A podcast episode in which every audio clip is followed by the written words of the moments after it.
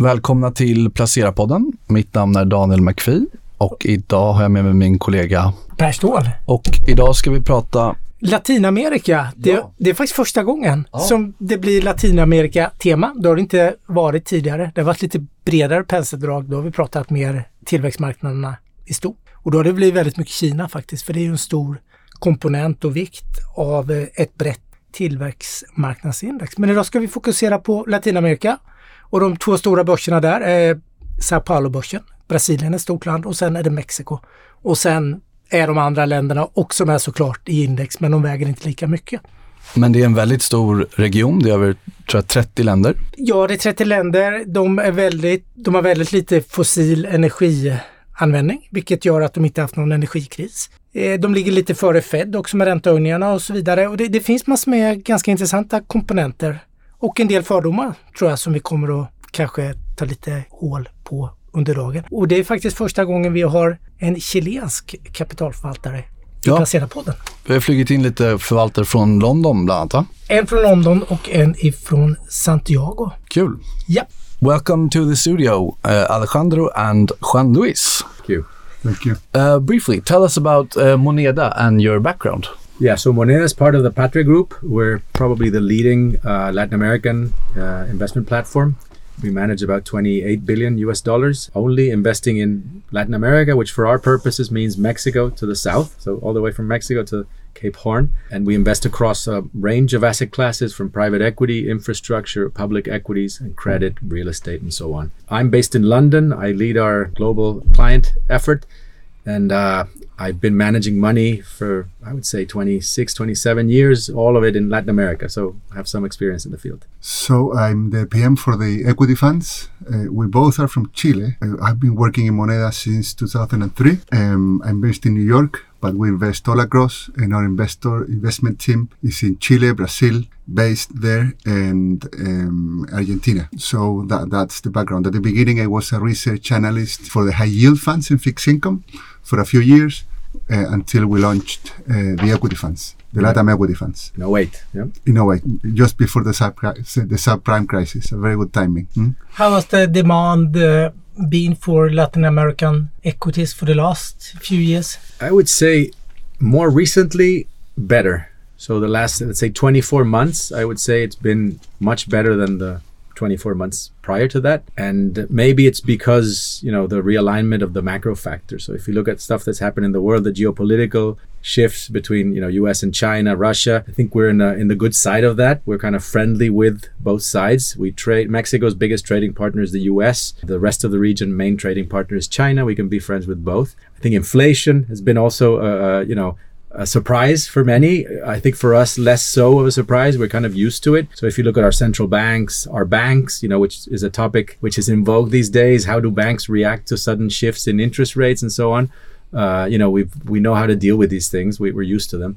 And then the commodity prices have, have gone up. Well, now they're coming down a bit, but but they've gone up significantly versus the pandemic lows. So I think all of these things have sparked more interest in diversifying I think you know a lot of people were invest. You know, the zero interest rate world led you to invest in sort of high growth, long dated, long duration type uh, tech companies and stuff like that. Everybody had a lot of that. That suffered greatly, and, and now people are looking for things that can do well in a different environment with more inflation, less globalization, high high commodity. But the, in uh, in Europe and even in US, I think there are, uh, and even in Asia, of course, it's a transition for the, the global uh, electricity and everything. Mm-hmm. Uh, will you benefit from that? You have lots of copper, lithium, yeah. and things like that. Is that yeah. one of the, the trends you see that are strong for the region? Th- that's very interesting because there is a little bit of a bottleneck, a little bit of a problem there that can be beneficiary for us, for the market. So on one end, the, the world want to decarbonize and want to you know increase the proportion of electric vehicles and batteries and all, and all that. But at the same time uh, with all this awareness about environmental issues and, and ESG that's been implemented that, we have been implemented as well capital and investments uh, have been reluctant uh, for a few years now to go into these same sectors you know mining for example energy production And so at the same time that demand is accelerating, supply is decelerating. So those in copper and in lithium, lithium already, you know, prices went up a lot, more than 10 folds uh, in the last two, three years, uh, which creates a problem, which is expensive batteries for, for if you want, if we want to advance in electrification and copper, if you, if you take the number of cars that the, the car makers have on the on their on their objectives of how much they will produce over the next few years, there will be no enough with the supply and the projects. Right now, there will there will not be enough copper for that for for that, and so it's very tricky. On one end, if the world do not want to invest as much, at the same time that wants to demand more, and that is on one end, it, it, it contributes to inflation and has been contributing to margins and earnings at the end of the day for these companies, which also uh, stock prices, if you look at that sectors, are low. If you look at PE ratios, price, price to book, actually dividend yields are very high.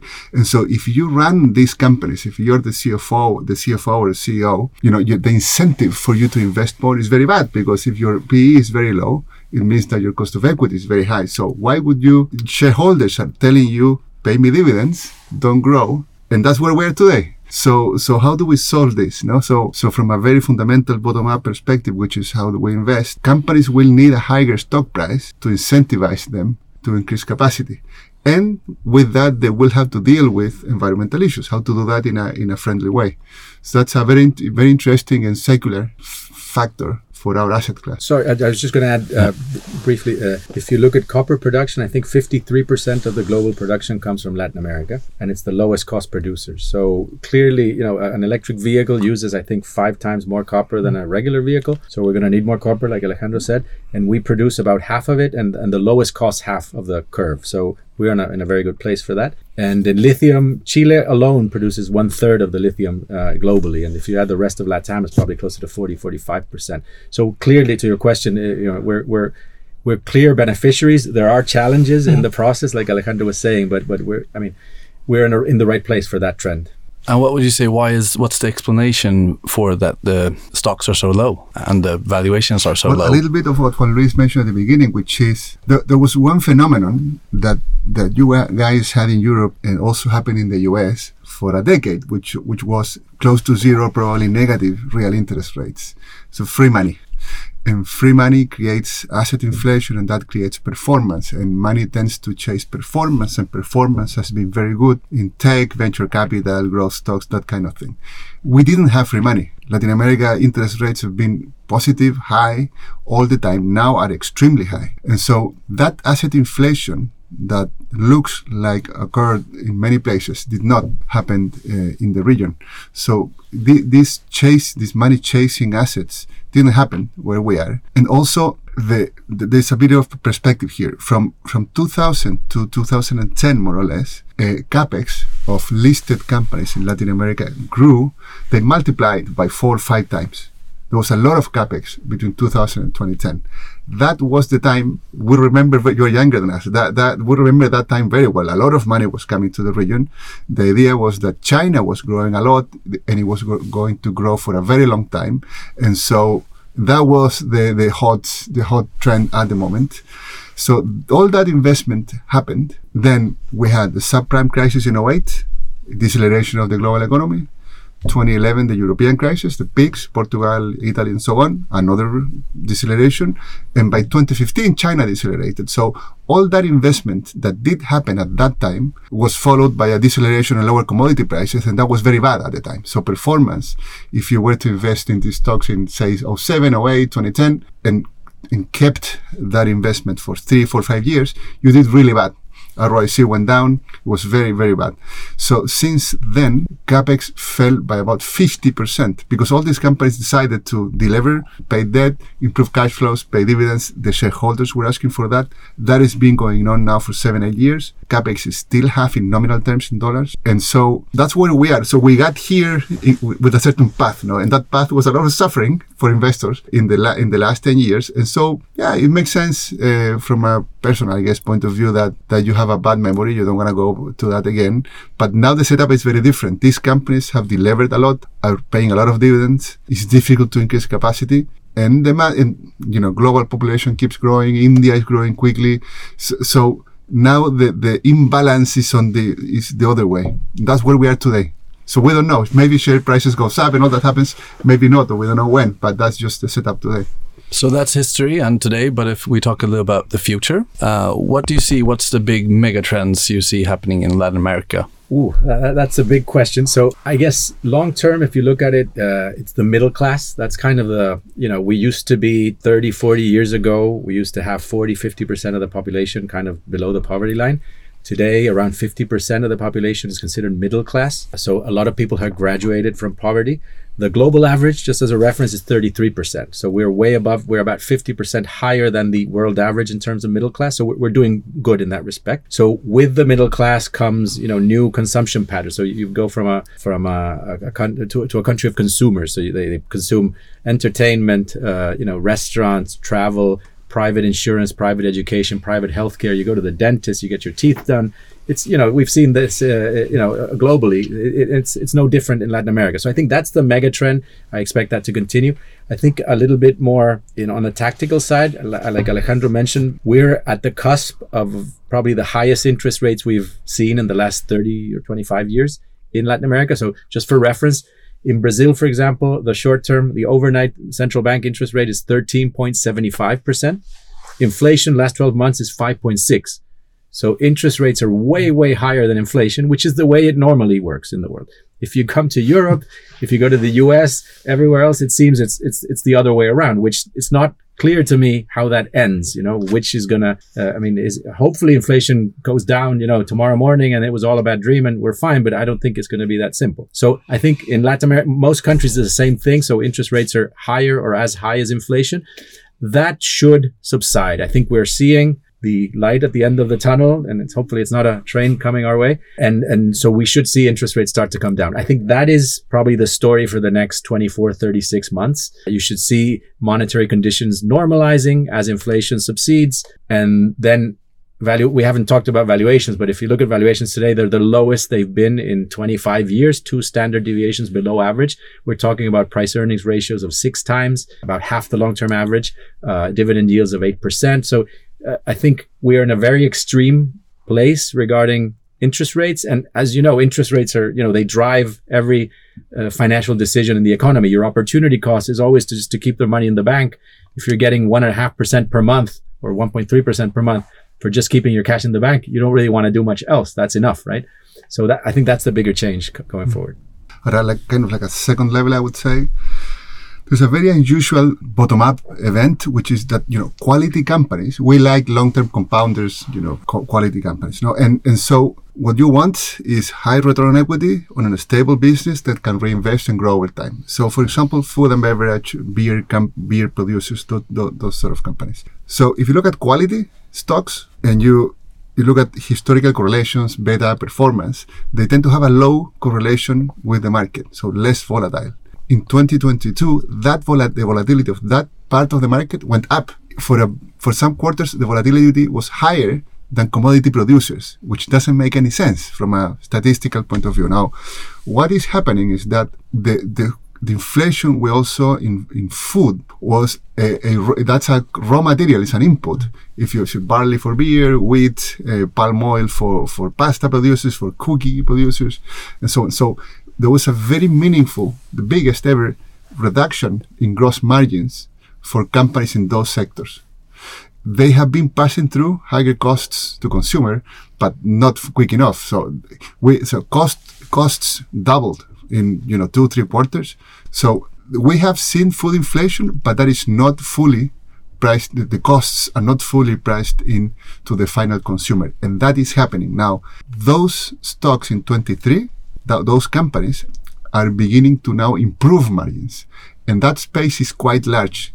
So from a bottom-up uh, perspective, valuations are low. Like nominally, nominally, nominally, enterprise values are right now close to the level of 2014. If you look at those companies, meanwhile, sales are about two are about two and a half times bigger. You're paying the same money for a company that sells two and a half times more without low leverage and so on, but low margins. So if margins recover, this is the lowest valuation ever in that in that space, which is not cyclical, which is quality. Healthcare, for example, very similar. Also, an interesting phenomenon during the pandemic people were staying home, not getting sick generally, or just not going to the doctor, so unaware that you were sick. So very good margins for insurance, for health insurance, for, for example, and very bad for the for the clinics and hospitals and, and the, the, that kind of part of the value chain. That is coming back now. People is going back to the doctor, realizing that has you know diabetes or you know cancer or, or any, any anything. So the volume is up 50%. Margins are still low though, because also there was inflation in costs, but this is also, they're also passing through, beginning to pass through that to the consumer. So also it's a very interesting long-term secular sort of trend because there's more access to healthcare right now with low margins and volumes are starting to increase a lot. So really, really interesting also in our view as a, as a place to invest. How do you approach you're a bottom-up investor. You don't really care that much about country weights or sector weights. Right how do you approach what's the most important? You, you're talking about quality companies. I mean yeah. you can have i don't know five definitions of a quality company. Yeah, Dep sure. depends on but but uh, what's the most important when you're looking no, for looking us, for stocks and uh, competitive advantages. So remember our companies operate in in countries where cost of capital is high. So value creation is a very tangible thing. So you really have to create value Otherwise, you're better, you're better off just investing in bonds. We have a very large high yield bond fund that has a double digit uh, yield uh, is very diversified so you need to beat it's not easy to beat that no so what we try to what we look for in our team is that companies where we have evidence that they create value so returns on equity return on capital that are ten, that are most of the time because there is some cyclicality above our cost of capital our cost of capital is high. And then the, the tough question is, why is that happening? Why is that they can achieve those, those sort of returns? And then you, end, and that's most of the job we do, which is, okay, where is that coming from? Is it, is it gross margins? Is what's the cost, adva- what is the competitive advantage? Normally, normally you end up in costs and, and many times it's, it's about scale and, and also good management. And good management, a good culture, a good owner. So we, for example, in Latin America, most of the market is owned by, by still by families, as opposed to the US, for example.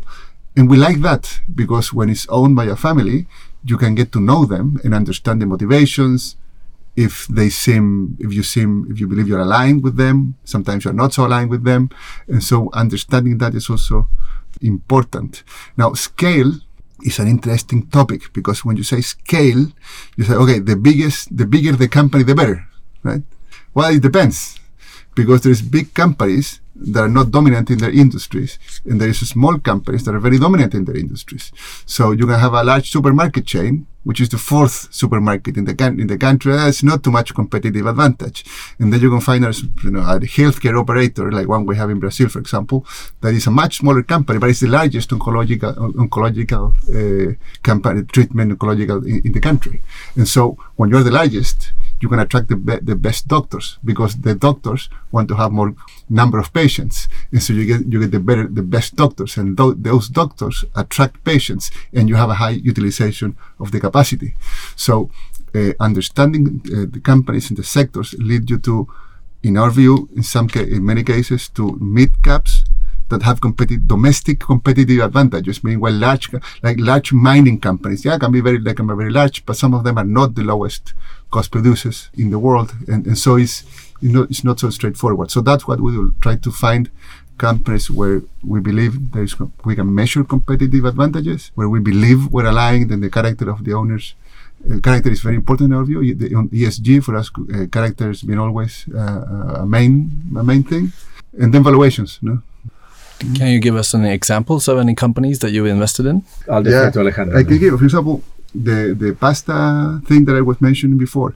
There's a company in Brazil called M. Dias Branco. This company is the largest pasta and cookie uh, cookies producer in the north of Brazil. The north of Brazil has 60 million inhabitants, roughly, what they call Pernambuco. It's uh, several several um, regions. This is a company that that uh, lost about four points of gross margin uh, in the last 12 months.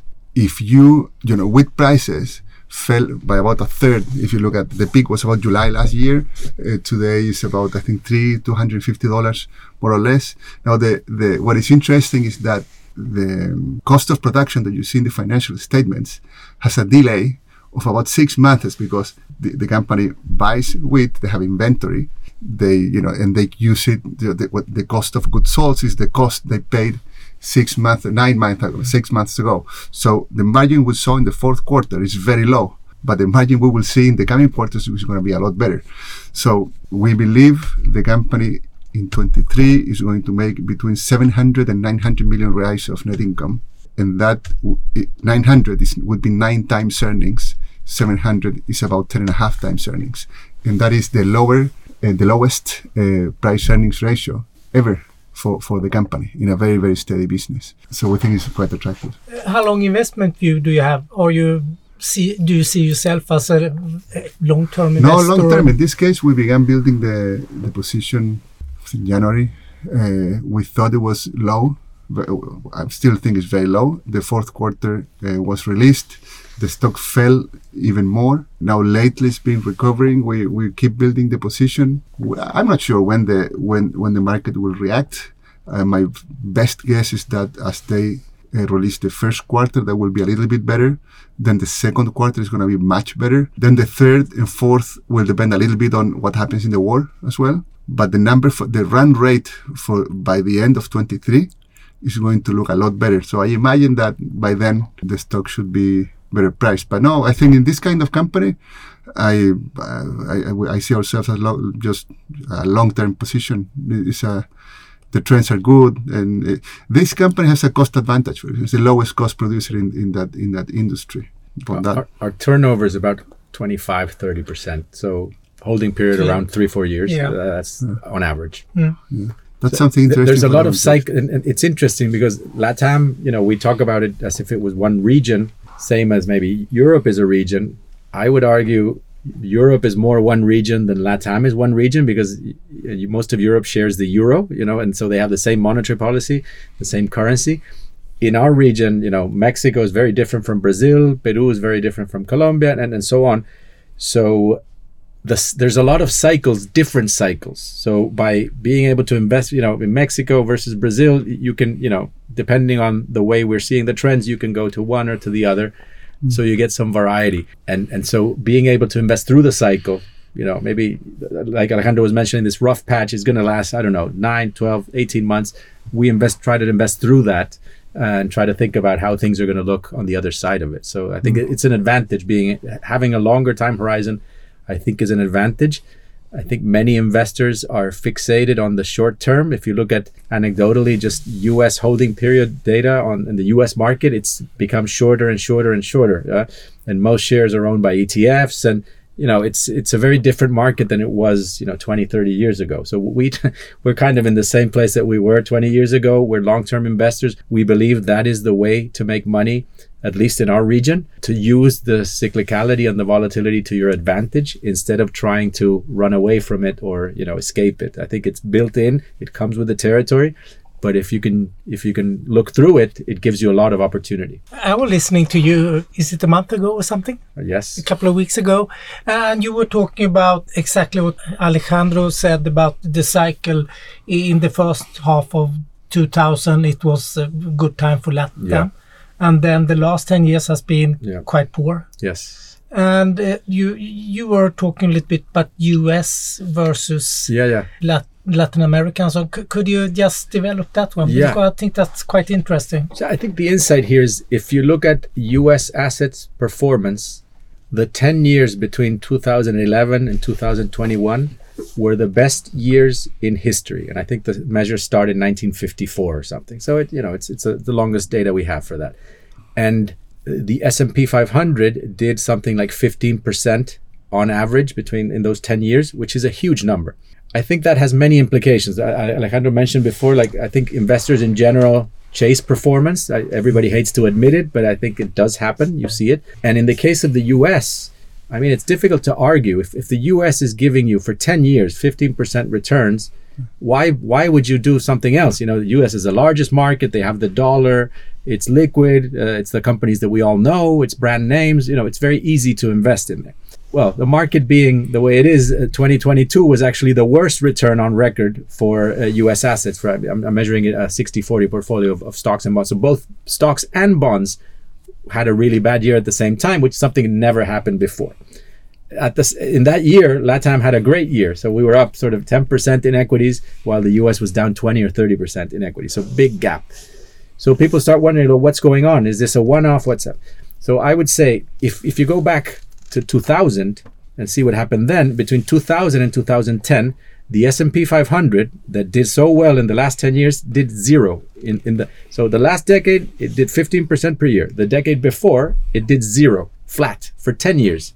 So you made zero money in the US stock market for 10 years straight. What was that like? It was all about the BRICS and China and emerging markets and Latin America and diversifying and so on. So you know I do think the world probably is not going to be like the last 10 years which you know US dominance and everything else is kind of subdued.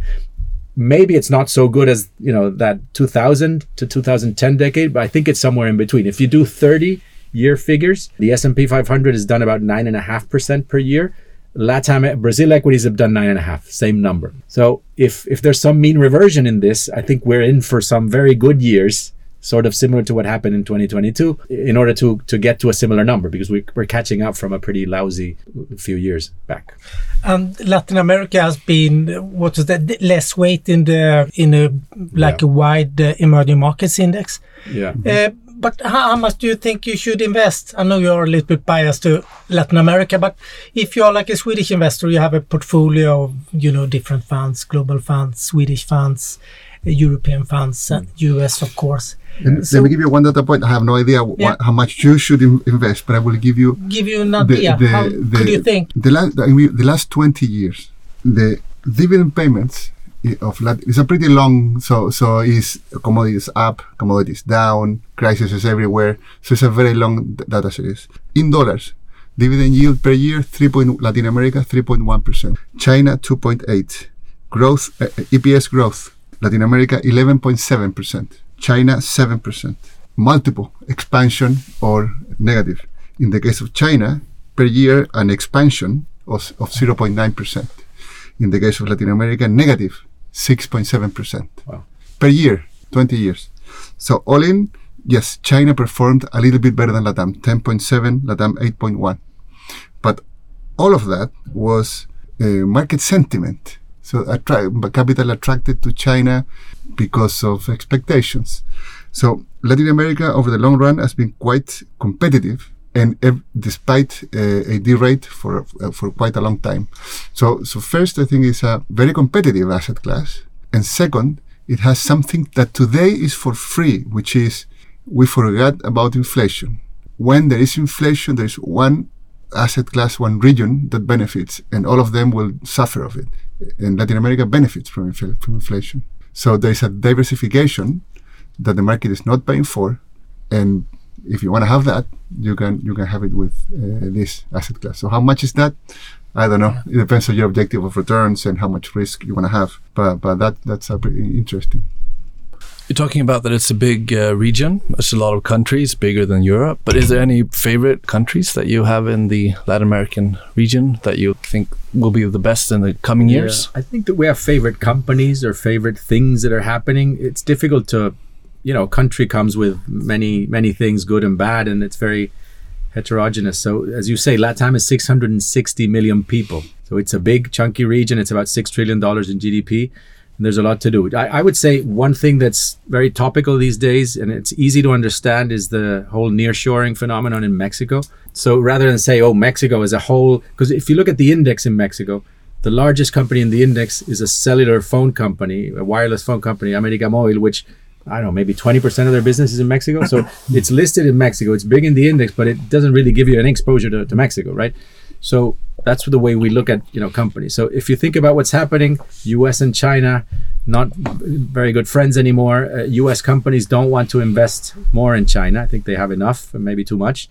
Even Chinese companies are investing in Mexico to try to get into the U.S. and avoid the trade, uh, you know, the tariffs and all that stuff. So Mexico is in a really good spot to absorb a lot of that foreign direct investment in manufacturing targeting uh, you know the US market. So you know that's that that's a clear winner. We have many investments in the logistics sector, like the railroad company that owns two thirds of the Mexican railroad stock. Clear winner. We have real estate companies that build industrial parks for Tesla, for you know Bombardier, car companies that want to build uh, parts or, or assemble vehicles for the US market and so on. So there's there's a lot of clear winners to that trend. They're not very big in the indices. If you buy the ETF, you're not going to get this exposure. You're going to get something else. These tend to be, like Alejandro mentioned, mid caps, more more niche companies. So that's very exciting on, on my side. I agree with that. Now, I don't want to say any country because if we say Brazil, then our Mexican friends are going to get angry with us if we, if we say Chile and Mexico. So, so say same answer. No, I, I there's interesting things everywhere. So nearshoring in Mexico for sure. In in the case of Brazil, for example, agriculture is Brazil is, is, a clear winner. It's a global leader on that. It's highly productive. It's one of the few places in the world where food production is increasing. Two thirds of the increase of soybean production for the last 10 years was, was in Brazil and Argentina. Soybean is a very basic uh, part of the you know food food chain. Again, the company producing that is a small cap. It's a SLC Agricola. It's a really interesting company in our view. Healthcare, for example, we think is an interesting uh, topic. We have a very large population that is increasingly accessing healthcare services. There's also mid caps, small caps. So th- there's interesting things in, in, we think like sectors and bottom up, no, not so much in on country basis. I, I wouldn't be able to tell you. Yeah, SQM is a is a good example. It's yeah. the largest lithium producer globally. It's a Chilean company. They produce fertilizers and iodine as well. But with the whole, we were talking at the beginning about electric vehicles and batteries. I mean, this has been a, a very, you know, fast uh, performing stock, and maybe the timing, you know, is, is, debatable. But it's a very unique unique story. They have a, a very unique asset base, the lowest mm. cost production of lithium in the world, and clearly, we we know we need more lithium, right? So it's uh, that's an interesting one coming from Chile. Mm. We have to ask you one question, otherwise we will get lots of questions from the listener the FX situation. I mean, you have an idea that the FX is quite volatile in, in the region yeah. and so on. But last year, yeah. you were benefiting against the US dollar. So Stronger than the dollar. Yeah, you don't see and that. And a lot stronger than the Swedish yeah. krona. Uh, yes, the strong peso. We had the strong peso. Yeah, yeah. yeah. sorry, I think it's a function of the. I, I, tried to mention at the beginning the the way the central banks had been very proactive and very decisive. You know, we started raising rates a year before the Fed, and we've raised a lot more. And I think that is basically what the markets were looking for. And you know, the relative prices of currencies depend on the expectation of future inflation to, uh, and current interest rates. And and when the markets saw that that the central banks were really doing the job and uh, being disciplined uh, about maintaining the value of the currencies. Uh, and the high carry also helps. You know, if, if you're getting 13, 14% carry to hold the currency, it also helps you to uh, track some flows. Mm-hmm. So yeah, it was an unusual situation. That being said, we're coming from a situation of a 50% depreciation over the last, you know, 8 or 9 years before last. So, you know, so we're coming off a very low base. If you do the big Mac index or purchasing power parity or any exercise, you'll see that the currencies look very cheap still if you go to Colombia, anecdotally, or you know, uh, yeah, Brazil used to, to be that. Brazil used to be more Sao Paulo used to be more expensive than New York. If you went to a restaurant, to office space to hire an investment banker, yeah. a hotel was more expensive than New York. Today it's you know a third or you know yeah. half. Yeah, it's, if you look at that sort of thing, it seems quite quite low still. Our economic team thinks that if you do the real exchange rate exercise, we're about 30, 40 percent below below where it should be now. Yeah, I wouldn't. I don't know if that's going to to close, but prices are low and real interest rates are very high, and we believe that that monetary policy across the region will be supportive now. So in the next 18 months, probably rates will can be down three, four points, considering where they are today. That can be quite quite good for the market. That is still a po- positive real interest rates, in, in, our, in our economies, the debt to GDP ratios are still quite acceptable. It's about 50%. So you have a good leverage, let's say, or not, not high leverage, real real interest rate.